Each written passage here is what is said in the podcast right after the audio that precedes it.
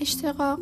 وقتی جهان از ریشه جهنم و آدم از عدم و سعی از ریشه های یأس می آید وقتی که یک تفاوت ساده در حرف کفدار را به کفتر تبدیل می کند باید به بیتفاوتی واجه ها و واجه های بیطرفی مثل نان دل بست نان را از هر طرف بخوانی نان است.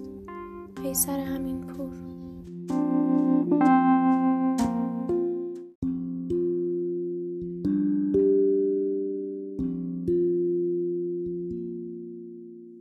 تحلیل شعر اشتقاق. در واقع در ادبیات فارسی توجه به این گونه واژگان و حروف در کنار هم و نقطه ها و حروف صداداری که با حضور و عدم حضور خود معنای واژگان را تغییر اساسی می دهند و حتی گاه آنها را برعکس به معنادهی می رسانند بسیار زیاد اتفاق افتاده. اما قیصر امینپور در این شعر اگرچه همان مفاهیم را بیان می کند اما بوی کهنگی از آن بر نمی آید چرا که او بین دقدقای امروزی انسان معاصر و کلمات نقبی عمیق زده که به توسط آن مخاطب خود را گرفتار شعر می بیند. نان و غم نان در واقع انسان معاصر گرسنه است اما درگیر روزمرگی و حساب و کتاب های روزانه شده است.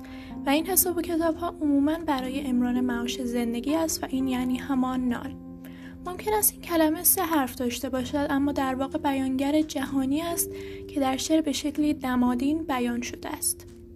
دقدقه انسان سنتی امروز از توجه به ارزش های تفکر والای انسانی و تعهد اجتماعی به مناسبات سطحی و دقدقه های دم دستی بدل شده است. دقدقه هایی که از ارزش های والای اندیشیدن فاصله بسیار زیادی گرفته است. امیدوارم که این مطلب براتون مفید بوده باشه تا اپیزود بعد خدایار و نگهدارتون.